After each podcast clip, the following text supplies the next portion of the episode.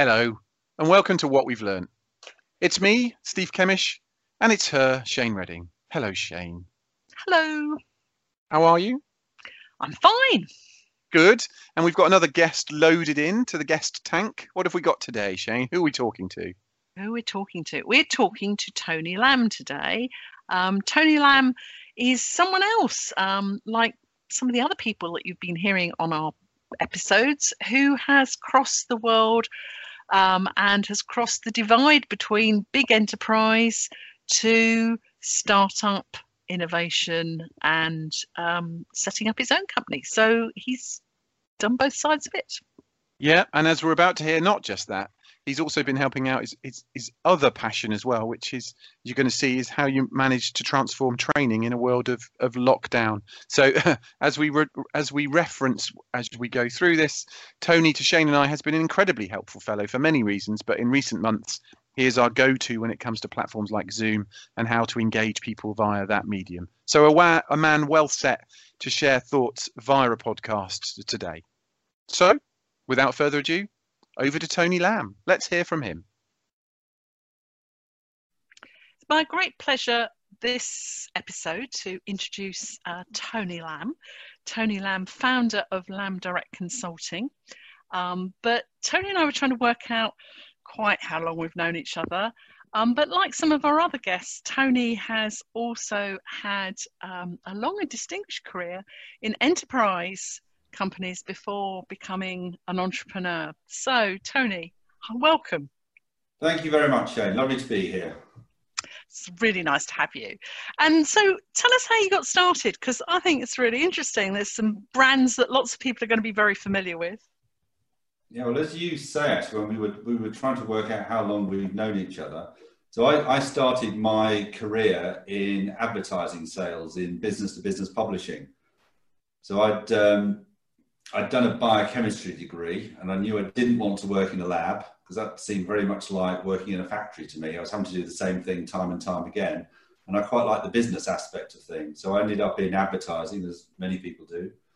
Um, and then I went on precision marketing, which I think is probably where we met. So that used to be the weekly Bible for direct marketing, the heartbeat, the thing that everyone read every week. So I think probably about 25 years ago, that's where we first met. I think you're right. Yes, good old weekly trade mag. Yes, the way it used to be. Yeah. And then I uh, that was with Centaur, as you mentioned beforehand, and they publish titles like Marketing Week, so they were one of the big business to business publishers. Uh, so I sort of got a bit of an eye, um, eye to what data was about, selling uh, advertising on the magazine, and then got the chance to run the direct marketing division, and that's really where it all started to come together. Because I'd kind of, well, I started off um, my sort of formal um, further education in biochemistry. You know, I was I was a scientist. I like science. I like the scientific approach to things. So data and science are you know, very similar, and that what they're one and the same. Data drives scientific analysis. So um, I, yeah, I felt very comfortable in the data world. And, and Tony, it seems remiss to ask, but do you miss the chemistry world? Did you make the right decision? Uh, yeah, definitely um, the, the, the whole process of um, you know creating new things I found fascinating. I really love that. And the reality is, my attention to detail is absolutely horrendous. So uh, I have to force myself to do things. And I've, you know, I've, I've come to realize over time, reading legal documents and checking through spreadsheets when they really matter is an important thing to do. But you know, using a micropipette and loading up a very small volume of liquid when the micropipette wasn't properly working, and then having to do that 200 times to scientifically and statistically prove what you were claiming was robust, you know, didn't really inspire me. So, yes, I'm very glad I made the move. That's fascinating because I think that's really interesting that attention to detail very important in the data world, obviously, but it's not possibly quite the same in terms of that repetition or we're now in this fortunate world where of course you know machine learning and ai can do it for us but it's interesting to me because I think some people early on in their careers assume that if you don't like doing something, that means you're not necessarily good at it. But I know you're good at detail, and as you said, you know you you've had to force yourself. So I think that that's an interesting learning in itself. I'm not a completer finisher. Oh. so, I have to force myself to be a completer finisher, and I've got the scars um, to show why I've learned how to do it and why I, why I need to do it as well. So yeah, you you need to do it at times properly. And, and Tony, from your experience, from what you've just said, I mean, it, it sounds like, dare I say, a classic marketing problem is that we're not very good at the detail. And, and more and more as shane said maybe it's the technology. We're in this kind of hinterland of we're moving towards the technology to be able to make a lot of the decisions for us but we're not quite there yet. Is that your experience that yeah actually most marketers we've met you've, you've worked with or for have got that same challenge of the reason marketing it's not scientific enough i suppose is what i'm trying to say is there room for marketing to be too more scientific or, or does it lose that that other end of the spectrum that kind of art if you will the art and science blend of, of good marketing well, I think with digital, you know, marketing is now scientific. It's marketing has changed so much because previously it was driven by TV. Now, the ad agencies used TV as the primary channel. That's where the money went. That's where they made their money. And obviously now this is all changed. And the great thing with digital is you've got a mass of data that comes off the back of it. So you get real insight, and it's not sort of you know like a finger in the air of I think we should do this because the creative director says it's a good idea. There's real insight now behind the activity. So you know all all good marketing is now data driven. You don't just do stuff because it sounds like a good idea. You had a fantastic opportunity, didn't you, Tony, when you moved um, and were at Royal Mail in terms of heading up the data strategy. And I think, uh, I mean, I was a great admirer of some of the work you did there, but but what are you most proud of in terms of you talking about that using data in a very scientific way and in a in a strategic way? What are you most proud of achieving when you were there? I think uh, Royal Mail was, you know, very interesting, and it, the, the exciting thing for me about joining Royal Mail was the potential it had, because it was a, and it's still in very many ways a very traditional company. So when Amazon effectively came into the market, the C suite didn't really have metric at their fingertips to sort of show how volumes were changing. You know, they were noticing that postmen were standing around. There were anecdotal comments like that. And obviously, it wasn't quite as bad as that, but there was no real data. So we took the business on a whole journey, really, to show how data could provide a lot more insight. Um, but I think the thing to your question that I was most proud about there is that we got data. So we, we were the data services division. We're a tiny, tiny part from a revenue perspective of the organization. You know, we were a, we were the loose change down the back of the sofa. um, but what we did is we showed that with Royal Mail's data, there was a huge growth opportunity there, and the business were looking at diversification opportunities, new areas to um, grow into, because the the delivery, the parcel business was always going to, you know, plateau at a certain level, wasn't going to give the future growth they were looking for. So we showed that data was a really interesting area for them to invest in, and they had some, you know, amazing data assets there as well. So I think the the proudest thing for me was really getting data up there on the C-suite and actually becoming one of the sort of the three strategic growth initiatives for Royal Mail. And and Tony, sorry, sorry, Shane, go on. You please go. it's just because it's data and I get all excited. I, I want to jump do, in. Know. You know me. So I think I think that's really interesting that you, talk about using data strategically and realigning the business around it. Um, but it also sounds as though you were opportunistic and created some products. Do you, do you think you have to do the first, Tony, in terms of embedding that cultural approach to to data before you can do the second? Um, I think my well, my experience is, and this is basically the reality out there. And, it, and, it, actually, if you if you look at sort of wider selling as well, um, it's totally true. In that, if if you're trying to sell something to someone, you've got to talk in the language they understand. So when we would talk, the, the thing that amazed me is when we were talking to the C-suite. So we'd be talking to the group FD at Royal Mail, about data. And he uses data on a daily basis, a monthly basis, to look at the um, performance of the business. You know, check the health of the business, see is it growing or is it not. So data is integral to everything he does. But when you talk about how we would use data, you know, they almost look at you with uh, you know blank eyes. It just they just don't get it. They don't understand it. So I think data people will very often talk a different language. So it's very much about sort of talking the language of the business. And, you know, we could have done whatever. The thing they were interested in is we had high profit margin revenues coming in. And that was all they remembered. We were doing some data stuff to deliver revenues, profitable revenues. And the, sort of the detail behind that, they didn't really know or understand. So we did gradually we educated them on you know what it means, the techniques, and the fact that actually data is now driving business. And when we were talking to them as well, it was when organisations were really, really starting to embrace data. Tesco's had been out there and proved it. So CEOs, you know, knew there was something in this data thing, so they were keen to understand more. But it was very much around the fact that we had highly profitable revenues coming through. That was the thing that got them interested. That's almost a mini case study of if you want to get the, the CFO on board, talk their language first, then win the right to educate them in your world, uh, which is an easy miss, I think. And Tony, maybe it leads us on actually to because that's where you've come from. It'd be fascinating to talk more about today and, and particularly, you know, how's it been in 2020? And, and with, I know you've got a number of hats, but you're still heavily involved in, in data strategy. And I'd be really interested in is that still a challenge? Do you think? Do uh, my view, my feeling is that organisations, although digital, as you said, has become much more measurable, which links so well into data, there's still this challenge around making organisations care about data or become data literate enough.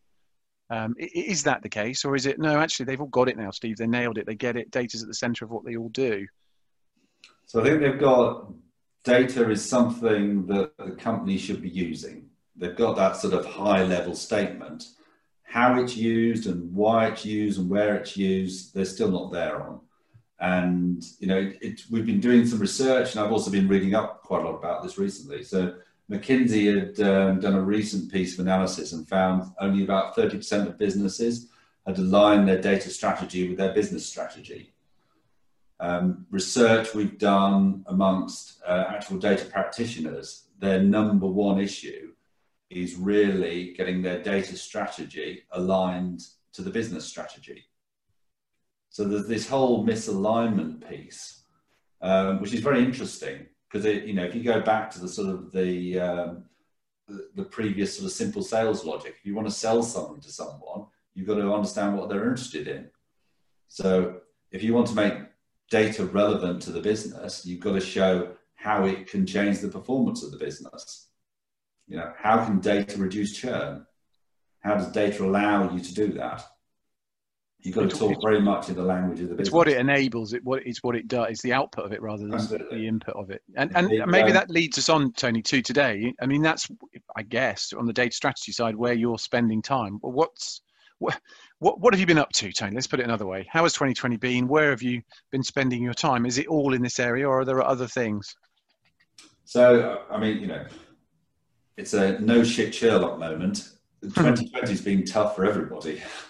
you know, uh, so I'd uh, I'd left Royal Mail about a year and a half ago and started um, actively running the data strategy consultancy again. So I'd originally formed that about 20 years ago, but then I'd, I'd worked for Royal Mail as a permanent employee for the over 10 years. So I'd stepped away from it. So it takes a certain amount of time to sort of build things up again. So I was in the process of doing that, starting to get some traction. Things were starting to happen. Uh, we just got through Brexit. We thought there was a bit of clarity, bit of certainty now about what was going to happen. And then two months later, you know, COVID happened, which threw the world, you know, into absolute chaos. So, um, so on my side, on the data side, I'd actually um, got a project actually just before everything started to happen. So I had I had um, something to work on uh, on that side. But our, the other side of our business is a training business. So that's been running for about ten years, and we've been dealing with a lot of the bigger publishers out there. So training them in sales, presentation, and negotiation skills. So overnight, that business had to change or stop because it involved us going to see people and training them face to face, which obviously you couldn't do. So, so on that, Tony, because I know, I mean, I've learned a lot from you and, and on the innovation. oh, you, as well. Yes, yeah. we bow to your expertise in in and I hate the word, but you know, pivoting to that that virtual training very early and the lessons you learn. Um, and I, I think, I mean, how long did it take you to change that face to face training business to one that you could actually offer your first digital o- online only course? How many? How how long? About fourteen days. That's really impressive. Hugely uh, impressive. and it's not just a, you know it's not a unique story for us. There's it you, we're hearing it now more and more and more with ceos saying like oh i'm amazed. I didn't realize we could do that and it hasn't destroyed the business. We've suddenly done things. And this whole um, i think it's great for agile businesses because it's what businesses should have been anyway. Um, I mean, the amount of treacle we had to go through, and it was it was known university within Royal Mail as treacle, the bureaucracy it was just a word that was used because it was present absolutely everywhere. But it just holds businesses back. And in this digital age, it's just, it's almost the death sentence for an organization. So you've got to be agile and you've got to be nimble. But so often businesses are, they're scared of empowering the employees to, to do what they need to do. And they're often the ones with the knowledge. So I think it's been very, very interesting the fact that so many businesses have just said, fine, get on with it we've got to do something, go and try it. And in lots of cases, it's worked as well. So it's it's been um, it's been a very interesting period. And I do think there are. I mean, there's a lot of you know very tough times people have had, but there's a number of positive stories that come out of it, out of this period we've been through, and this sort of this pace of innovation and really understanding the principles be, behind agile delivery will be one of the key things that comes out of it. And, and do you think, you know, I think some of that or all of that's changed for good now, Tony? It's been long enough that, you know, there was that initial, oh my goodness, we need to, and to use that word, Shane, pivot into, right, effectively, what we would have done in person, we now do, do virtually as a sticking plaster. Have we got to a point that, will we ever go back to in person? Do you see that coming? Or will you just now about keep pushing on with how to make the virtual experience better and better and better rather than it being just a, perhaps initially a, a, a plan B? Um, I think it becomes a blend. So, I mean, virtual is great. You don't have to travel places. You can, you know, just having these conversations. If if we met up in a room somewhere, you know, that would have taken half a day as opposed to an hour. You know, the the the time efficiency, the fact that you can talk to people anywhere in the world easily, and it just becomes sort of second nature. I think is it's a really positive thing, but it doesn't uh, have the same uh, personal interaction, the relationship building, all the soft things around business that you need. That you know, building a business culture is very hard to do in a, a purely remote environment. I was, uh, I was talking to a salesperson the other day um, about some data integration technology. Fun day. Um, it was actually quite a fun conversation, but she just fairly recently started in the business and she'd been working for quite a while, but she'd never met any of her colleagues. So that becomes really hard for someone coming into a business and actually, you know, understanding what the culture's like. So I think it, it'll be a hybrid in the future. But what organizations will do is they'll use that face to face interaction a lot more strategically and create a lot more value out of it. And also, I think individuals, if they've got a choice, most people want to work at home two or three days a week because they get so much more done and they don't have all the faff of having to commute as well coming in. So I think there will be a fundamental change, but it'll be a blend. Mm. And hmm. that's that's really the best of both worlds. I think it's interesting you, you touched on the sales side and, and you, you know, you, put that under soft skills and you and I both started our careers in sales. And I think it's very interesting to me because um, actually creating the same sort of relationships virtually is is definitely different. I'm, I'm interested because obviously, you know, you've come out of enterprise, you've gone back into the entrepreneur, and just how you're selling at the moment because it's challenging. It is, and it's that. I mean, a lot of selling has been about relationships. So you know, without without building up those um, relationships, it becomes a lot harder. And it's it's really where having a network becomes so valuable. So if you can do things via a network and then get referred on by people who know you, um, you know, that's really one of the key ways I think that organisations will be winning business going forwards. So I think Steve and I have seen, you know, lots of people jump onto LinkedIn and doing a lot more there, but I, I sense that it's not just the sort of social selling um, approach, but perhaps you're talking about a slightly, how shall I say, more per, even more personal approach to your networking. Are there any tips for anybody who, like you, you know, come out of enterprise because I think lots of people will be doing it in the next year and wants to get going that you found has worked? Well, the um, I have to say it's it's more my wife's experience, but I'd I'd experienced it before with the the DMA as well. But joining organisations or bodies so my wife's involved in a women's organisation called Bloom, um, which has an awful lot of you know incredibly gifted people as their members, and just having access to all those individuals, all sort of going in the same direction with the same passion, has been amazing.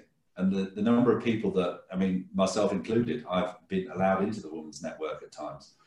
Um, the people we've met and their knowledge and their thinking has just been brilliant and invaluable. So I think, you know, creating a network, proactively going out and creating a network is so important. And it's more than, you know, just being on LinkedIn. It's about sort of, you know, joining bodies, getting involved in things, you know, creating stuff, making stuff happen. But without that, if you're just isolate it, it, it becomes, you know, pretty hard pretty hard to sell. And, and Tony, I wonder if it also arrives us back to, to with your data hat on is that not uh, I guess a number of people I know, and to Shane's point, there were people that are either choosing to or perhaps uh, found themselves forced into a position to, to go out on their own that won't have the black book that you've got. Um, obviously, it's, it's difficult times, but does data then actually help any organization say, well, if you want to understand, if you're going to sell to somebody, you can't meet them in person for, for various practical reasons. Is this where data can then help us again say look if you want to round the picture understand these people or organization better before you go in the door this is a new way of looking at data the insight that it gives you that you, even the starting point of a conversation if you're going to put a linkedin connection request into people this is the value of of using data in a, in a lateral way yeah, I mean, I, would say it's probably a higher level than just data. Um, it's it's about that whole consultative selling piece. If you can give someone some value, they're a lot more likely to listen to you. Now that may be data, maybe insights, maybe you know other people, other things, information sources. Um, it's about sort of going out there and trying to add value. Um, and that's obviously you know one of the the bases of uh, social selling you're trying to create some value, to create some interest. I mean, that you're the person actually that people go to because you're seen as being knowledgeable, and you, as that knowledgeable person, may well help me more than someone else to do my job. It's the power of being helpful again, isn't it? I think um, yeah. you know, and, and you certainly, I know you've demonstrated that to, to me in a time of need where I've gone, help, Tony, I've got to do a virtual workshop, and I want to, I want a new way of doing it. I'm heavily indebted to you, Shane. So lots of credits to use. Oh, you guys! It's a love fest. You're in my phone as Tony Zoom, if it's any help, rather than Tony. so let, us let's go look at look at further ahead, I suppose, Tony. In terms of you know 2020, what about the year ahead? How's that looking? What what where's the focus? What what's your your th- thermometer say for us on that one? Um, well, I think uh, I mean generally it's going to be a very tough six months, stroke 12 months. I think in the whole, uh, the country, the economy, everything. You know, the furlough scheme has been psychologically brilliant for people. because that whole shock of you know coronavirus has now landed, the world suddenly changed. You haven't had to say, and I've lost my job. You know, people have had those sort of few months to get their heads around the fact that the world's changes, but they've still had money money coming in. So that sort of that piece of chaos hasn't happened. Uh, and also we've we've had uh, you know fantastic weather this year as well. So it, it's it's meant there's been some very enjoyable moments this year. But I think going into the next six months, people are starting to get weary now. Employment levels are going to be going up. Um, businesses are going to be going under. So I think life's going to get tougher and tougher. And then we've also got the um, the, the reoccurrence of Brexit. You know, what impact's that going to have on top of it, everything else? So I think I think the business world is going to find it tough for the next 12 months at least and I mean, we're already seeing, I'm already seeing this now directly, just the fact that, you know, September time, everyone was hoping that, um, you know, we'd have, we'd have got over the first wave. Things are looking up now. We're going to see uh, new growth, you know, restrictions starting to be removed. And now we've had to go back into this very restrictive environment. So once again, companies are just cutting back. They're not looking to expand. So I think you know, things are going to be tough for the next 12 months. Uh, number one thing is business survival, I would say. Um, you do want to grow. I think innovation will be very, very interesting to see what happens over the next 12 months in that you've got to find new ways of doing things. So I think, I think that will be interesting. And, you know, for us, we're looking to do new things. We're looking at new opportunities. Um, things are starting to happen on our side. I'm very pleased to say, but you know, it's it's not going to be simple or straightforward.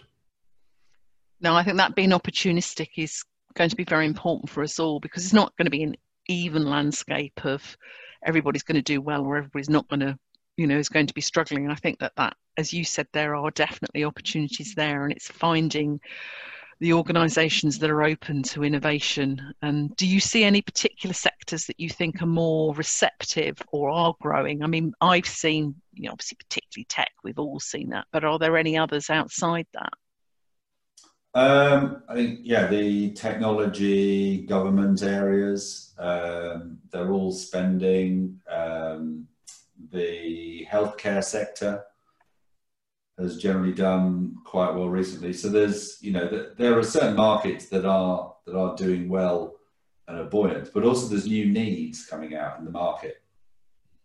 Um, and it's one of the great things about this experience is it's it's been very much a sort of creating a level playing field for many businesses. So you know whether you're an SME or whether you're a large organisation, people have a need now, and it's people who are getting there first can satisfy that need. And it doesn't really matter if you're just, you know, a 10 person company versus a 3,000 person company. If you've got a solution that meets the demand, um, you may well win the business. So we've, we've found it um, very interesting. So obviously out of necessity, um, we were doing our training. So we had to move to virtually training people. And then as part of that, um, we created virtual presenting courses. And because everyone was having to suddenly communicate via Zoom and do business, that was the immediate need within the first two weeks. Is how do I use this technology? What should I be doing? What do I need to think about? Because you know people aren't engaged. People are switching off their cameras, not listening to me. I'm not getting anywhere.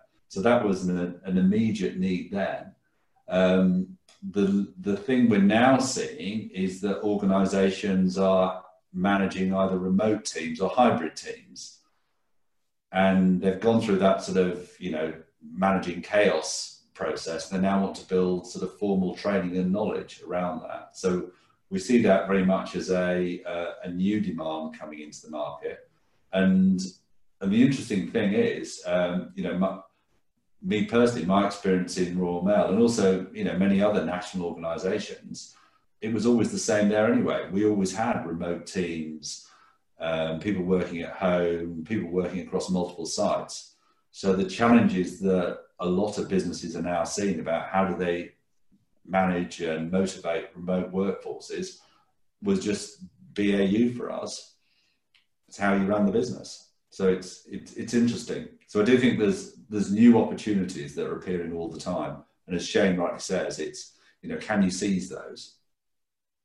So on on that, I think that you know hybrid teams, and there's some chat about hybrid teams, um, and what they actually mean. I presume you're talking about in office and remote, or yes. is yeah. So that's the sort of yes, interesting challenge. Um, and that, it's different as well to fully remote, because in fully remote, everyone's in the same circumstance, the same situation. Whereas with hybrid, you've got people who are closer to the the power than other people. So there's you know there, there are different considerations with the two of them. And, and Tony, just I mean, just harping back to something you said around, um, you know, you've achieved a lot. Uh, you've not only just this year with that launching a business, um, God, I'm going to say it again, pivoting a business in terms of the training. Sorry, everyone. That's 72 times pivots come out on this podcast series so far. Um, but, you know, over the career so far, there's a lot you've achieved. And, you know, that Royal Mail story of turning it from the, the change at the back of the sofa to a, very, in my opinion anyway, a very data centered organization. I would always think Royal Mail if I was thinking data. Um, now, what gets you out of bed now? What is the passion? or what keeps you in bed? What's the, the frustration when it comes to all that you've seen thus far and, and where we are today? What drives you to keep going, or what, what, what stops you and makes you think, you know what, nothing's changed, if if if nothing has indeed changed? I think the, I mean, at, at a high level, the, the well, the thing I love doing is creating new things. So you know, I launch things, I um, back to that back to that innovation streak that you talked about earlier yeah, that you learned. Absolutely, and the I mean the the exciting thing now is you've you've got a blank sheet of paper almost. There are opportunities anywhere, and the ability you know it's quite astounding what you can achieve. Um, so just a little story on that. So my um, when the whole of um, the first lockdown happened and the stay at home message was um, going around. You know, in the first couple of weeks, people really weren't listening. And my wife was watching it on the news and she got, you know, really frustrated the fact that the advertising industry wasn't stepping up and using their communication skills and creativity to get the message across to people. So she stayed up half the night, wrote a blog about it. And then we started chatting about it and she spoke to a journalist as well who said, well, she'll publish the blog. And then we started to think, okay, well, how can we make something like this really happen? So then we started digging into the network. And a month later, she had initiated a poster campaign that was in about 20 companies, uh, countries, sorry, globally. So that was just one person watching the news, basically in their kitchen, feeling very strongly about something with no real infrastructure behind her, just you know quite a few contacts of people who knew people, and then suddenly she's capitalised this international activity. That's absolutely fantastic, yeah. and I think that sort of personal story of doing something you're passionate about, making a difference, and I think you know the creativity that is starting to come through now. One of my favourites that I saw, um, which has just started to do the rounds of really good um, comms about distancing during COVID is been the um, campaign that's uh, originated in Sweden, which is basically a tote bag which says on printed on it um, in very black on yellow and says, Normally I'd love to sit next to you, but this seat is keeping me safe. And you put your bag on the chair. It's fabulous um, real creativity. And uh, it was quite funny seeing some of the comments. It's sort of like, well, in Britain, we've always just dumped our bags on the chair anyway. Yeah. Um, but carrying a strong public message. I think that's a that's a lovely way of sort of showing that if you've got that you know that passion and, and you want to do something. So you've talked about you know the importance of building a network and how that brought that to a much wider audience. What's your sort of final area of what you've learned in terms of single piece of advice for anybody listening I think, I mean, I'll, I'll, say it now, and I've, I've been saying it for years, but effectively, the more you do, the more you get. It's quite simple. Go out there, create opportunities, create your own luck. Don't expect luck to come to you. So that would be my sort of key piece of advice for people. And I, I guess that means we, we, we talked about this on a previous episode actually around how, and certainly you'll know this, Tony, that when you move from a big organization like Royal Mail and go and start something on your else, the phone's in a, in a different way. The phone calls don't come in, the invites don't come in. You've got to remember that, yes, you might have been a, very in, an important person in a very important organization, you're still an important person, but you may not be as attractive to people when you're on that other side. And you've got to work even harder rather than assume that, okay, I used to get invites to everything and now I'm not. Taking it personally isn't the way. It's, as you say, you've got to put in the hard yards and, and, and have the thick skin to build up that that net of people that will ultimately pay back at some point. I guess it's almost the karma of it, I suppose. We've got to get those doors opened. As you say previously, the doors would naturally open if you had a big brand behind you. So, you know, they don't now. So you've got to find different ways of doing things. So I think that that that is the, you know, the the really exciting thing. It's just that the opportunity that's now out there when effectively all the cards are just being thrown up into the into the sky and they're they're landing. The deck of cards is landing in a very different way now. There's opportunities that come out of that. So in this this period of history, in the same way that uh, you know in the Second World War, the amount of innovation that came out that will come out of this period of history will you know not be dissimilar to what happened i think in the second world war. That point that tony makes about it being a seismic shift in innovation is i think completely spot on. And we're seeing it literally every day. I mean my, my example is well just realizing that Morrison's, who weren't able to deliver because they didn't have a, an online delivery service, solved the problem by partnering with Amazon. Um, and even better, same day delivery using Amazon because rather than bringing in, trying to bring in the whole infrastructure themselves, well, why not? Let's go and do it with somebody who's doing it already. What do you think, Steve, in terms of companies that are really innovating at pace? Well, it's interesting, Shane. Just that example um, it, for me, actually, not only of Morrison's, you know, that's not just catch up, that's take over as well because they've suddenly plugged into Amazon's distribution and delivery ecosystem. Um, but that thought with a with a B two B angle is that uh, a client of ours actually in in retail uh, technology uh, has, and these aren't new to people. You'll have seen with brands like Amazon these click and collect lockers that pop up at places typically for you to return parcels, but that whole much wider arc of retail. So think smaller SMB uh, restaurants, grocery stores, etc. Particularly restaurants that don't want to be using the traditional take 25% of your business, um, a la some of these uh, well-known brands in that space. Click and collect lockers. So Steve can uh, order online his fish and chips from an e-commerce store that that fish and chip shop has had built very quickly, and they have temperature control um, either for chilled or for hot items lockers. So I get a delivery code via SMS or email that says your order's ready. You can go and collect it. You, you think about that and how quickly that's come about, Shane. I'm going to talk about necessity being the mother of all invention. Well, it's also opportunity as well from an e-commerce point of view, but from a point of view of practicality that if you are sick or you're perhaps in a, you know, you're you're having to self-isolate, you could still get into a car, you could still go and collect something, and you're the only one that uses that locker. So yeah, I think Tony's right that when we have tough times and you reference World War II, but we saw this more recently on the back of 2008 and the financial crisis. If we innovate, if we continue to learn and think, there's a real opportunity to, to push the envelope to improve things, not to just to get back to where we were. I think so, and I think we're going to be sort of making these cross-industry learnings um, more and more. You know, we'll see something in our consumer life and think, "Oh, I wonder whether I can apply that to business." And I think the other thing that's very interesting is this whole move to engage more directly through the whole value chain and for some brands who perhaps in the past haven't talked to the end consumer um, and starting to do that and i see that in terms of the marketing world changing a lot as well that need to explain what they're doing either to keep people safe or um, to actually tell their story and find solutions to to help people in their everyday lives really yeah, there's that word help again.